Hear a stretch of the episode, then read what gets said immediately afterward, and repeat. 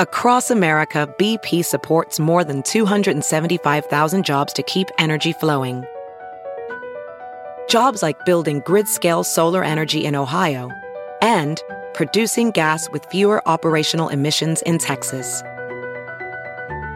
It's and, not or. See what doing both means for energy nationwide at bp.com slash investing in America.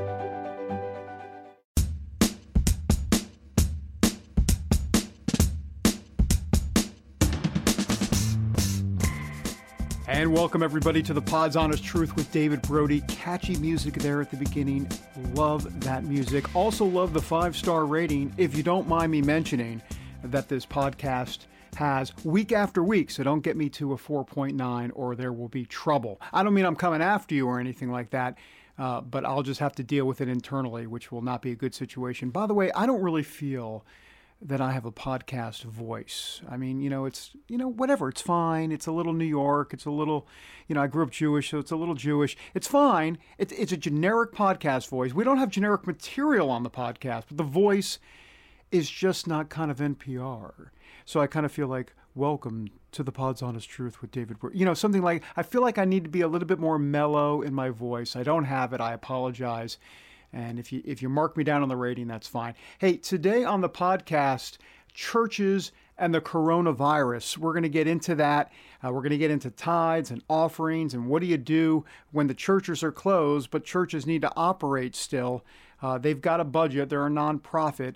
Uh, and so we'll get into that. Also, one of my favorites on the podcast today, Mike Huckabee. I've got to tell you, he's one of the funniest guys you're ever going to meet. And yet at the same time, He's one of the most knowledgeable. It's a great combination. You know, he kind of reminds me of my dad. Uh, my father was always quick with a corny pun. He wouldn't say it's corny, he'd just call it a pun. But let's be honest, they, they were a bit corny. I have now uh, morphed into my father, if you will. And, and Mike Huckabee does these corny puns all the time, and I love him even more for it. You know, you know what I mean with the corny puns, like, you know, what happened to the guy who sued over his missing luggage? He lost his case. and, you know, what did one blade of grass say to the other? About the lack of rain, I guess we're just going to have to make do. And you know, you go, ha hilarious. And then you roll your eyes, but it's a rolling of the eyes of endearment. Anyhow, Mike Huckabee today on the podcast. He's got the whole family down with him in Florida. We'll talk to him about a biblical and economic response to the coronavirus. Also, tough words. Democrats playing politics with the stimulus bill. Mike Huckabee will weigh in on that.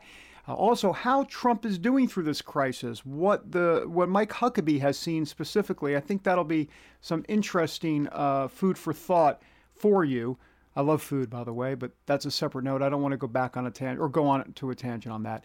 Also, he talks about uh, giving to churches during the crisis. Does the 10% rule, if you will, I don't want to call it a rule, but you know what I mean, does the 10% rule apply? So we will get into all of that. Uh, but first, though, I want to talk to you about this exclusive that I broke over the weekend. I have some exclusive audio in my pers- my possession. Uh, we have President Trump, Vice President Pence, Secretary Ben Carson, all speaking to 500 pastors on a coronavirus conference call. Say that five times fast. Uh, this was recently, this just a few days ago, and President Trump is on the call specific, specifically asking them to pray for stamina and for the health of our country. Now, this call was sent out to about 15,000 pastors or so nationwide. We have the call. It's about an hour long. We're not going to play it all. Don't worry. I know. Uh, but we're going to play a couple of clips from it. Uh, and also on this call, there was a discussion among the pastors about ways churches can assemble, in, in essence, in creative ways during this time. For example, drive in worship services. We'll get into all of that. Meanwhile, by the way, Mike Pence, uh, was on this call. He really did the bulk of the talking. He commended pastors for the vital work that churches are doing throughout this ordeal. Uh, he talked about how they're putting uh, hands and feet uh, on their faith. And then, of course, Secretary Ben Carson also encouraged the group, and he talked about how God still has his hand on this nation. The family org- uh, family organizing. let me start again. The Family Research Council organized the one-hour call. Uh, their president, Tony Perkins, led the call. It was filled, as, as I said earlier, with prayers for, for Trump and Pence and Carson. So I want you to listen to some of this. This first clip I have here is Tony Perkins praying for President Trump. It actually starts with the president uh, asking for prayer. And, and Tony Perkins says, How can we pray for you? And this is what he said. Yes. Could I pray for you? Yes, you can. Could, Thank you. What what what would you like these pastors to be praying most for you at this time? Well, I think the uh, health of our country, the strength of our country. We were doing something amazing, and then one day it it's uh, just ended. So that would be it. And the fact that we make the right choice on November third is very important, Tony. You understand that better than most. Let me pray for you. I do. Let me pray. Thank you, Father, we thank you for our president. We thank you for our vice president. We think of all the leaders that you've assembled in this administration, and as we're instructed in Scripture to pray for those in authority, Lord, we do so with great eagerness and joy, given the leadership that you've given us and the, the focus that they've had on the issues that I believe are most essential to the health and welfare of a nation, the spiritual foundations of a nation. And I pray for the president, give him great wisdom, stamina in this crisis. We do pray for the American people. We pray for their health and well being. We pray for the economy. But Lord, we pray most of all as a nation, we would turn back to you. And we pray for our leadership, that, Lord, they would lead us in that direction. And we pray great peace upon President Donald Trump. And we do thank you for him. In Jesus' name, amen. Thank you, Mr. President. Great. I really appreciate it. You know, you mentioned the word stamina we do need stamina in this world, I'll tell you. We need plenty of stamina. Everyone on this call, we need stamina among a lot of other things. So thank you very much, Tony, and you take care of yourselves. You know, I should mention that President Trump obviously on the call, but he actually wasn't expected to be on the call. That was an impromptu situation. Shockingly, that the president did something impromptu. It, it was really supposed to be Vice President Pence um, and Secretary Carson, and then uh, Donald Trump got wind of the the fact that they were going to be talking to pastors and he wanted to say something to the pastors as well. So pretty pretty neat moment there. But really it was Pence who led most of the discussion and he encouraged churches to comply uh, with federal guidelines during this critical 15-day period, which by the way is coming to an end very soon.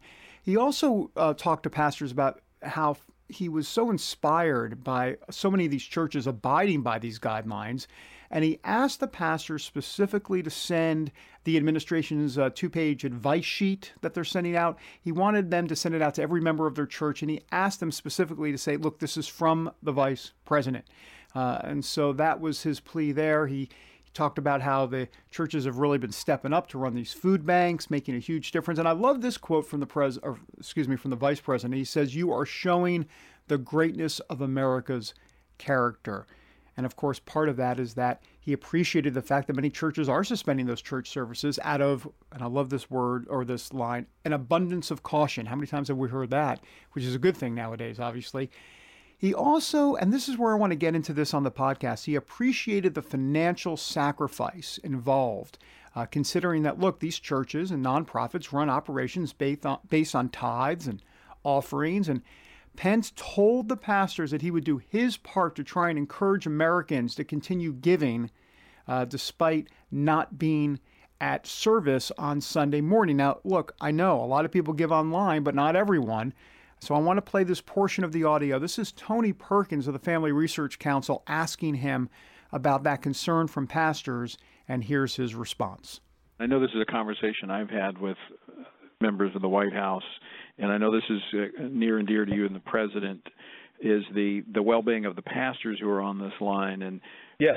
the the fact that they can't meet you're very cognizant of the fact that as these churches can't meet that often means that the contributions that come into those churches that enable them to do the work. So the these directions of not meeting are not taken lightly and you certainly understand the impact of that. And and I know you're not I know you're involved in the details of the the bills that are being crafted right now in the Senate, and nonprofit organizations are being considered in that, or being a part of that. So you're, I, I just want them to hear it from your own lips that you are. Uh, you and the president very concerned about the economic impact this is having on churches because of their partnership and the key role they play in the community. Well, we most certainly are, and I, I do recognize that um, um, when you miss a service, uh, there is a there is a portion of that revenue that, uh, just by virtue of people's habits and practices, doesn't come back. I've heard that uh, uh, in the past at churches that I've attended, and I want to assure you that as we look at a recovery package, which we hope Congress is voting on by early next week, our team is on Capitol Hill today. Again, I really want to uh, commend the Republican and Democrat leadership in the House and Senate for the first two bills that came together. Um, we're working very earnestly on that. But Tony, um, and uh, it, to, no, to no less owing to your engagement on this and many other uh, nonprofit uh, and uh, uh, and and religious leaders around the country, we are working to ensure that nonprofits are properly considered in the recovery package. We recognize the impact is there.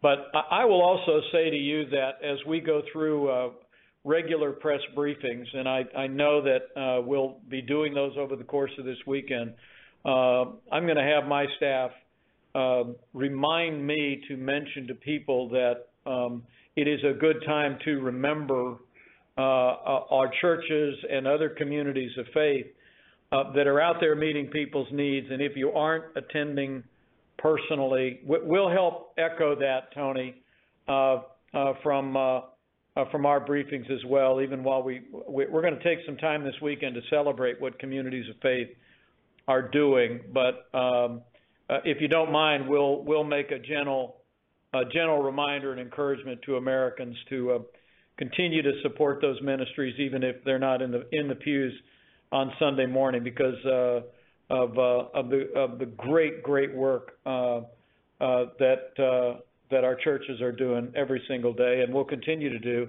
in the weeks and months ahead in the coronavirus. Okay.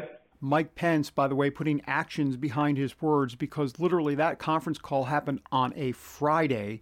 The next day, on Saturday, he steps to the podium at the daily coronavirus task force press conference and did just that. He encouraged Americans to uh, look at giving to nonprofits, to houses of worship. So uh, clearly, uh, Mike Pence putting uh, his money, if you will, where his mouth is, and that was uh, pretty uh, impressive. all right, coming up, former governor, former presidential candidate, and yes, former pastor. Mike Huckabee. But look, if you're a former pastor, in a way, aren't you kind of always a pastor? Mike Huckabee on the Pod's Honest Truth next. And welcome back to the Pod's Honest Truth with David Brody. Time now for our conversation with Mike Huckabee. That's right, the former governor, former presidential candidate, and former pastor, talking with me from his home in Florida. I got to tell you, he's one of my favorites. I definitely going to put him in the top five. Not that I rank them at, at all. He may be even in the top three, potentially even in the number one slot. Yeah, you know what? He may just be in the number one slot. Love this guy. Why? Because he's honest. He tells it like it is. He's got some humor. We talked about that at the top of the of the broadcast, uh, the podcast. I call it the broadcast. Sorry, sorry. I went 1975. Excuse me for being Walter Cronkite, but now I'm a podcast guy, whatever. Uh, but we're going to talk to him about a lot of different things, including Democrats and the stimulus bill, churches and the coronavirus, uh, some biblical advice on the coronavirus, and then maybe even get into Hallmark movies. Yes, Hallmark movies. Here's Mike Huckabee. Governor Mike Huckabee, thanks for joining me here on the Pod's Honest Truth. I'm moving up in the world. I have a podcast now. Man, you know, uh, there's always another way to make a living. When you just think you've figured it out, then comes the podcast. that's right. Let's talk about obviously the coronavirus. I mean, that's pretty much what's dominating every single story out there. Uh, can you tell me about how you are doing, uh, Janet? Uh, I don't know if you have some grandkids down there. How how are folks down in Florida there? Everybody is fine. Uh, in fact, all of our family is here uh, except our oldest son. But uh, Sarah and her family, my uh, middle son and his family are all here. So we have six grandkids. Uh, and the reason their schools all closed in Little Rock, and it was 40 degrees and raining there, and it was 75 to 80 with beautiful skies here. So guess what they did? They loaded up and came here. They've been here now under their second week, but it's been wonderful. Uh, the virus didn't, and you know the shutdown is certainly not wonderful. The fact that all of the events that I had scheduled that are income producing for me have all canceled, that's not wonderful. But the time with family has been uh, really something special, and I think the kids are going to remember this when they're my age. you know, 50, 60 years from now, they're going to say, I remember that time, you know, when we all were uh, huddled together. We couldn't go anywhere. We couldn't do anything, but we played together in the sand and we played in, you know, the yard and we rode bikes, but, you know, we couldn't ride with other kids. Um, but they, they've had a great time being together as cousins and they're all fairly close to the same age. So that makes it really pretty special. You, you, know, I wonder, as it talks about in the book of Ecclesiastes, about a season, a time and a season for everything. I guess he even says in there, if I'm not mistaken, you're the pastor, I'm not, but uh, something along the lines of a time for shaking hands and not for shaking hands, or at least time for staying.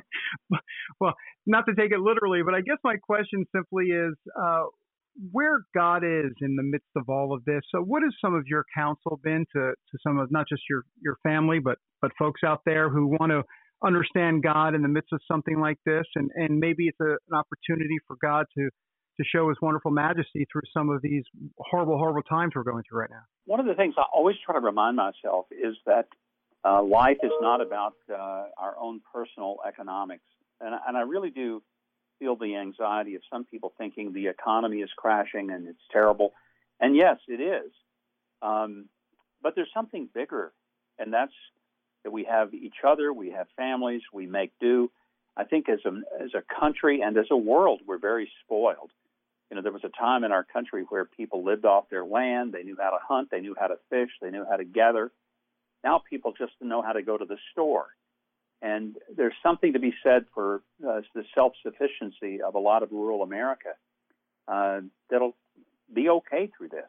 But a lot of urban America will suffer the most because their, their resources are totally tied uh, to what others are doing. From a spiritual standpoint, I'm just reminded that no matter how big we think we've become, how powerful we think we are, uh, something can bring us to our knees virtually overnight. And I think there are people crying out to God who haven't even thought about God in a long time. And quite frankly, there are probably people mad at God who don't even believe in Him, which I always find interesting. People that say, I don't even believe in God, but I'm really mad at Him right now. Well, you got to make up your mind. Uh, ultimately, my hope, my faith, my my anxieties are are not tied to this world. And if the worst thing that could possibly happen did in fact happen to me, and that I contracted either this virus or some other disease and passed away, uh, I think for me, the good news is I've made arrangements, and there's another life that still awaits in the uh, the one beyond this one.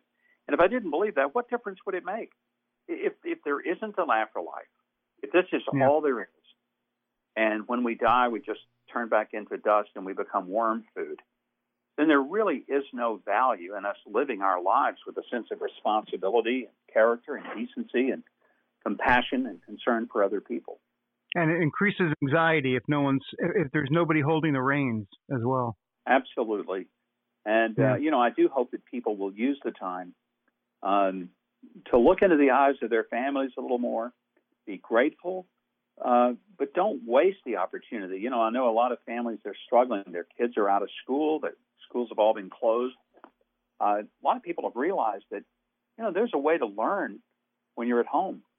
Um, I know our grandkids, their lessons have been video uh, taped and, and sent to them online.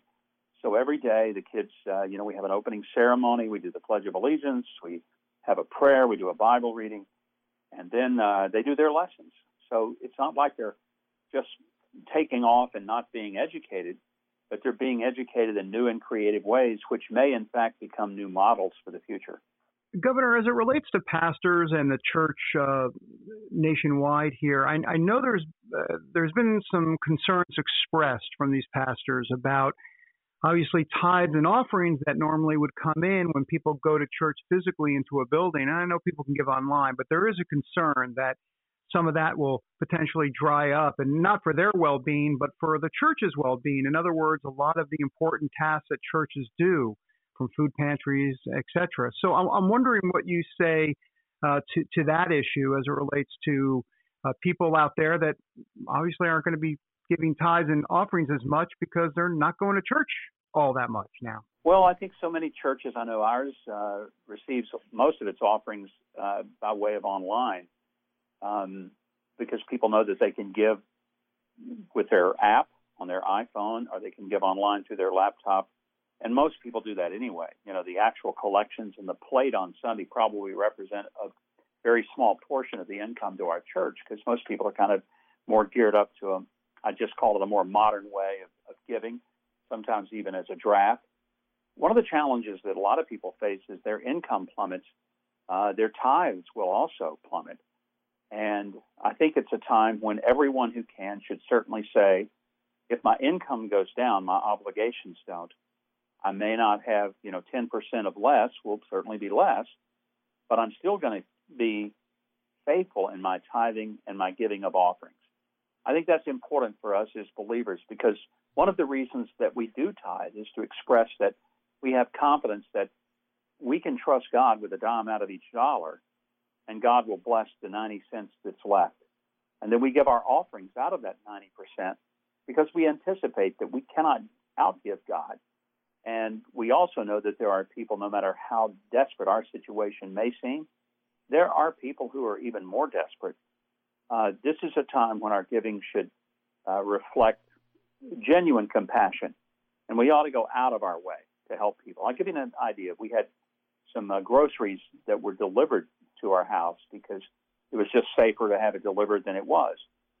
The tip that we gave to the person who brought them was, uh, let me just say, it was ridiculously generous. And the girl started crying when we gave her the money. And she just said, I would hug you, but I know I can't. But she said that you just don't know how much this means. And I thought, well, maybe I don't, but I know how much joy I'm getting out of being able to abound unto you with something that you obviously needed. It's little things like that that we all can do that I do think can make a difference. And uh, whether it's uh, to go to your favorite restaurant, buy a gift card, I've heard people say that. Maybe it's, it's just going and giving them, you know, a hundred bucks and saying, "I hope you guys stay in business. Give this to your staff." Um, there are a lot of different ways that we can express it, but I think the joy that we get in giving exceeds the joy that someone gets in receiving. Governor, I want to ask you real quick, and I, this I don't want to date ourselves because this will probably air after the Senate and House get together and Congress passes this huge two whatever it is two trillion dollar stimulus bill. I'm assuming they'll eventually get there. But but you talked about game playing here. I mean, this just seems like what a disaster, and I'm wondering if you can address some of that as it relates to some of the stuff that Democrats have wanted to put in this bill everything from the minimum wage to some Green New Deal uh, trinkets, just everything under the sun. Uh, what, what was your sense of that? It's shameful. I mean, here we are in the midst of a pandemic when millions of Americans are out of work and they're not sure they can pay their rent, feed their families. And the Democrat solution to that is let's exploit the tragedy, let's exploit this incredible suffering for our own political ends. And when I heard James Clyburn even make the comment, this is an opportunity for us to uh, restructure the country according to our vision, I'm thinking, no, sir, it is not an opportunity for that. this is an obligation to do your job and to try to restore America to some sense of stability. And then when things are back to a more genuine sense of normal, then you can go back and play your political games. Uh, but this is a time when the people like Nancy Pelosi and Chuck Schumer should just put a sock in it and honestly sit down and say, uh, we're going to focus solely on what helps us get through this coronavirus uh, crisis. We're not going to push some political agenda of abortion and forcing that to be funded or the Green New Deal at a time when a lot of our energy uh, is going to be challenged because the prices have plummeted. That may be good for the consumer at the gas pump, but if people can't afford uh, in the production end to even bring the oil out of the ground, then that very uh, inexpensive cost is going to get real expensive in a hurry, and then we will regret that we, uh, you know, wanted to have a green new deal when the airline industry is is barely hanging by a thread, which even if you don't fly a lot, it is critical because things that come to your home, a lot of it is shipped by air. You want to see your grandkids and they fly to see you or you fly to see them? What if all the flights cancel and the airlines go out of business and there's only one or two left? The prices are going to go up exponentially from what they are. These are Yeah. things that I don't think the Democrats are thinking about, and I just hope voters remember that if you want these kind of people in charge, well, then vote for them in November. Give them the White House, the House, and the Senate. But if you are appalled by the gamesmanship, by the blatant partisanship, uh, by the attempt to do anything they can more to hurt the president than they are to help America and to help the people of the country, uh, if that matters, then don't let these guys win the elections in 2020. Let's punish them. Let's make them pay uh, for being so selfish at a time when most Americans are being called upon to be unselfish. So you believe they're putting their political partisanship above the coronavirus uh, ultimate health of the American people here? No doubt in my mind about it, David. Uh, the fact that they have included such things as uh, the Green New Deal and uh, guarantees for unions, and I mean, all of the pet projects, Planned Parenthood, this has nothing to do with c- coronavirus, nothing whatsoever. Doesn't make one American healthier, does not restore the economy. This is political payoff to the people who faithfully vote for them. And I would think that even the seeming recipients of this largesse from the Treasury would be appalled enough to say, this isn't the time or place for us to be padding our pockets with the government money. This is a time to be asking what is necessary to get this country back on its feet. Uh, let us have a, an economy that works for everybody. And then there'll be time for politics. There always is, and there always will be. Yeah, you know, I have to tell you uh, just a couple of last questions. Your Twitter feed, I will. I'm going to let you know this right now. It is my favorite of all Twitter feeds, and there's a lot of Twitter feeds out there. But boy, your Twitter feed you. is. I mean, I tell you what, it's like uh, I can't even explain it. It's like it's it's uh, like serious policy and vaudeville at the same time. I mean, it's it's it's phenomenal. So uh, I Well, I appreciate it. Um, I, I do notice uh, on the serious note, uh, Cuomo from New York, the governor there, and he talked about we're not going to accept a premise that human life is disposable, and then that was a little bit too much for you. I, I noticed a tweet about you agree, uh, but maybe when it comes to abortion, you should think the same thing, or at least for uh, newborn babies and, and of course uh, babies in the womb. So can you talk a little bit about that? Yeah, I was somewhat stunned when Governor Cuomo, who who I think has worked hard to manage this uh, as well Yeah. as anyone could in a state uh, like New York, and he's had to basically go over and above the mayor of New York, who has totally uh, seemingly been absent without leave on all of this. Um, but he made a comment this morning in his news conference that was stunning. I mean, it, it, it took me aback. He said that um, your he said my mother is not expendable, your mother is not expendable, and our brothers and sisters are not expendable. We're not going to accept a premise that human life is disposable. We're not going to put a dollar figure on human life. And I'm thinking, Governor Cuomo, you're the same one who signed a bill for late term abortion guarantee. I was thinking, I agree with you. Your mother isn't expendable. Neither are your brothers and sisters or anyone else's mother are brothers and sisters. And we shouldn't believe that life is disposable or expendable. That's been my argument all along that there is no such thing as a disposable human being, an expendable human being. We all have intrinsic worth and value. And there is no dollar amount on the human life. So my comment was, Governor, uh, I agree with you. So, how do you defend disposing of human life or making expendable human lives if they happen to be babies?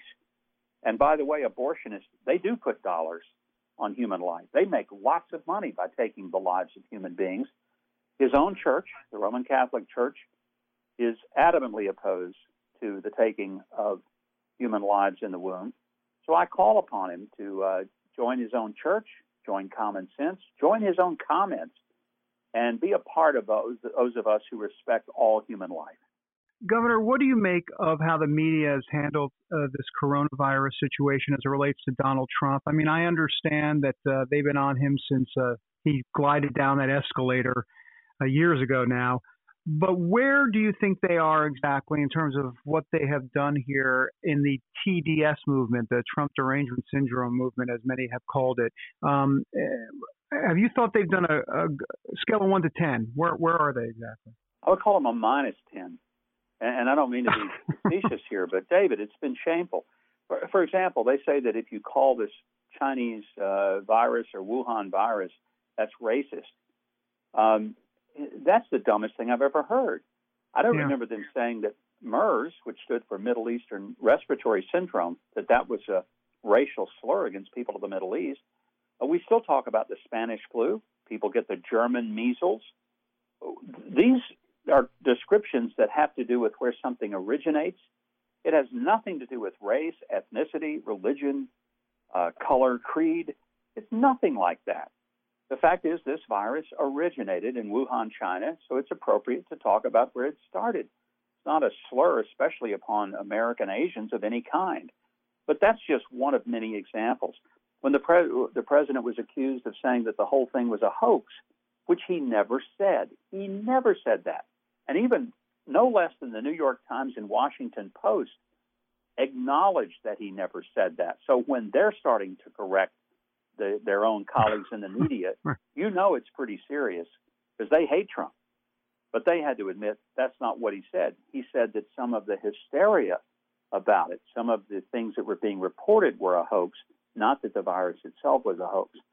Um, if you listen to the news conferences, which sometimes last too long because the president is very gracious in giving them all kinds of time to ask, ask all kinds of questions, no matter how ridiculous, and he'll push back. And when he does, then they blow up and say, well, he's not concerned, he's not talking about the virus, uh, he's going off on uh, the reporters. And I'm thinking, yes, because you sat in the room and you asked him a stupid question and he pushed back on you. Um, I really think the president has handled this very well in one way particular.